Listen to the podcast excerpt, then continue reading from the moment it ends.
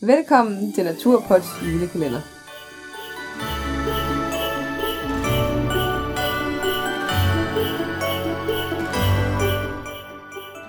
I dag er det den 9. december. Velkommen til. Det lød lidt som om, du skulle til at synge det. Ja. ja. Vi øh, går videre til øh, i beklædningsdelen. Ja. Mm. Og snakker videre omkring, hvad man skal have på. Hvad vi skal have med. Ja. Ja. Vi vil øh, lige snakke lidt omkring uld. Hvorfor det er godt. Ja, det varmer noget bedre end kunststof og bomuld. Det var vi lige kort inde på i sidste afsnit. Ja. Hvis du har lyttet med der, hvilket du selvfølgelig har. Jo, nok. Øhm, Og så kan man sige, at uld indeholder noget, der hedder lanolinsyre. Og den syre er ligesom det, der gør, at det er en af de ting, der gør, at ulden er rigtig godt. Fordi når det der lanolinsyre, det går i forbindelse med, med, med sved og den salt, man afgiver, så forsæber det. Altså det bliver ligesom til sådan en form for, og naturlig fedtstof, ja, eller hvad? Som afviser snavs. Ja. Og hæmmer bakterier og øh, bakterievæksten. Og på den måde reducerer lugten. Men det, der sådan sker, så man er det til at forstå, det er, at det er simpelthen for sæber, og så kan man sige, så i gode øjne, så vasker det ligesom tøjet. Så det kommer ikke til at lugte lige så grimt som for eksempel bomuld og polyester. Og... Man kræver det så, at man hænger det ud, eller kan det godt øh, bare ligge? Altså det bedste er, at det kommer ud og lige bliver luftet. Okay. Øhm, men det er også oftest nok. Ja, Så man behøver ikke at vaske det så tit. nej. Og det er jo en fordel, når man er på sådan en tur. Ja. Og det kan jo heller ikke rigtig holde så godt til, hvis man vasker det for tit. Nej. Og så er det rigtigt, som du siger, at det er også sådan, et, øh, det er sådan en, en, en fedt stof, som også gør det vandafvisende. Så hvis man tager en uld-t-shirt og en bomulds-t-shirt og hælder vand på, jamen så vil øh, uld-t-shirten ikke rigtig suge vandet Mm. Det er før efter rigtigt. noget tid. Ja. Ja. Det er rigtigt. Så det er en af, af grundene til, at man, man bruger uld. Også som vi nævnte lidt i tidligere, at hvis det bliver vådt, jamen øh, så varmer det altså stadigvæk.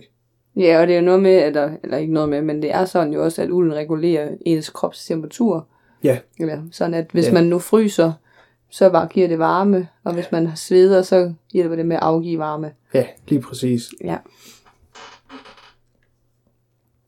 Så altså uld så tæt på kroppen som overhovedet muligt. Det aller tætteste. Både som øh, altså undertøj, overdel og, og bukser, men også øh, som undertøj for eksempel. Altså, Ja. ja. Man kan Ja. også få, få sports-BH'er i, i uld for eksempel. Ja, og trusser, underbukser. Ja. Og Det øh, er jo egentlig overraskende rart at vandre med. Ja. Det skal man jo lige. Men det er jo også en smagssag generelt for, jeg tror nok, det er det største problem for kvinder at finde Ja. det undertøj, man synes, der sådan sidder godt og ikke giver skavmærker. Og, Ja, det tror jeg også. ja. Og, øhm, og ellers så kan man sige, at man kan jo få rigtig mange andre produkter i uld også, altså både øh, huer og buff og, og handsker og sådan noget. Og en god regel er, at det man har, det, man har tættest på huden, det skal være uld. ja. Og is- også øh, når man, sådan- altså for eksempel vi sover udenfor, og der er rigtig koldt, så er det altid godt at have en uldhue på. Ja. Øhm, Kroppen afgiver jo, jeg tror det er næsten 80% varme igennem hovedet, når du sover. Det er sådan noget Det er med, jo man lige- har fundet ud af, at det passer ikke. Er det rigtigt? At det kun er, eller kun er 50 procent. Nå, nå, så sidder Ja. ja. jeg bare her og prøver at bilde jer, bilde jer noget, ind, der ikke passer. Men det er rigtigt. Jeg har også læst, det er jo 80 procent. Ja, ikke også? Jo. Ja. Nå. Og jeg, jeg har selv altså, tænkt over det i forhold til, når man har været ude og sove, og, Ja. og man ikke har haft hue på, hvis man har haft glemt en hue.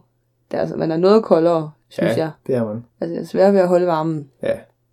Men godt, så må I kun tage det med, at det var 50 procent. Ja. Ja. Hm. Godt, det var godt, at vi fik det på styr på det. Ja. Nå.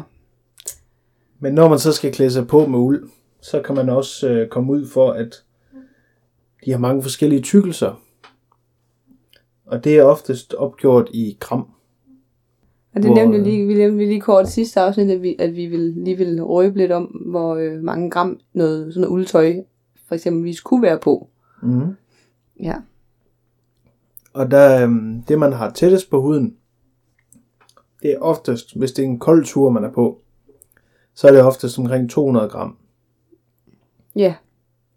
Og så kan man igen, hvis det er rigtig koldt, så bygge videre med en, øh, en lidt tykkere trøje på for eksempel ja, 3 eller 400 gram. Mm. Ja, jeg har jo egentlig øh, haft, været ret glad for at have en øh, 200 grams t-shirt på, Ja. og så en 200 grams øh, langærmet udover. Mm.